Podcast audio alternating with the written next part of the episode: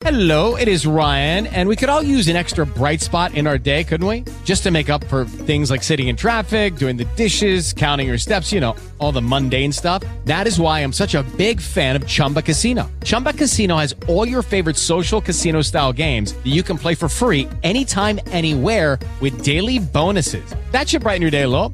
Actually, a lot. So sign up now at chumbacasino.com. That's chumbacasino.com. No purchase necessary. BGW. Void were prohibited by law. See terms and conditions. 18 plus. Sei su voci.fm. Benvenuti nel sito delle voci. Sono la dottoressa Annalisa Peruzzi e mi occupo di riabilitazione vocale. Oggi vi parlerò di tecnica vocale. È realmente necessaria? Esiste un'ampia letteratura sui danni alle corde vocali che derivano da un'errata tecnica di canto o da surmenage vocale.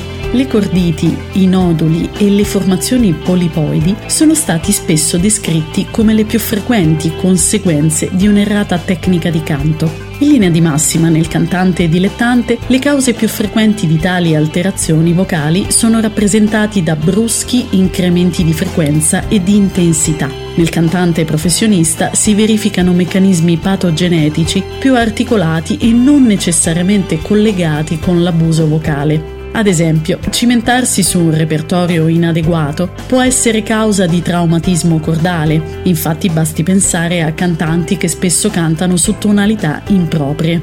In altri casi il trauma laringeo può verificarsi per la pratica di stili vocali che comportano una maggiore tensione per l'organo fonatorio. Si pensi alla tecnica dello scat che spesso impiegano i jazzisti con imitazioni di strumenti musicali a fiato o a corda e con brusche variazioni in frequenza. Anche il belting comporta un'elevata pressione sottoglottica con aumento del tempo di contatto tra le corde vocali. Sono esposti ai traumatismi laringei anche i contraltisti e i sopranisti, che raggiungono note molto acute con voce piena, abbinando alla ipercontrazione del muscolo crico-tiroideo anche la tensione del muscolo tiro-aritenoideo e del crico-aritenoideo laterale, al fine di evitare di cadere nel semplice falsetto che produrrebbe sarebbe un suono acuto ma povero di armonici. Nei cantanti pop, che di solito non emettono lunghi fraseggi, ma producono acuti e filati su frequenze molto elevate, si evidenziano le problematiche sopracitate. Quelli più bravi riescono ad ottemperare a tali esigenze mediante una notevole contrazione degli aritenoidei e del tiro aritenoideo. In questo modo vibra solo una piccola porzione delle corde vocali.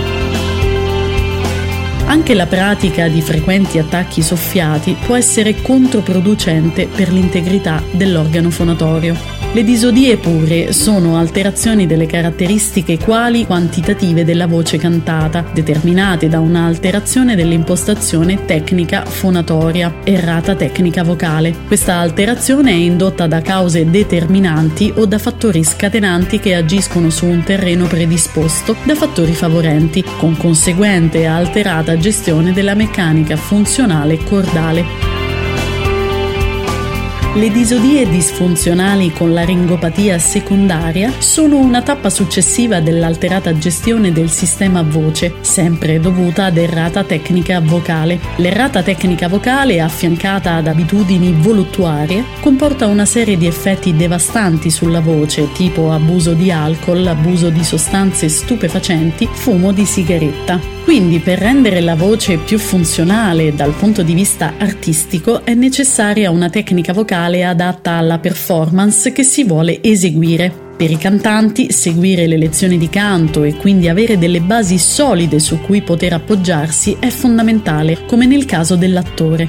A prescindere dall'arte, la tecnica vocale è il fondamento primario se si vuole mantenere la propria voce artistica.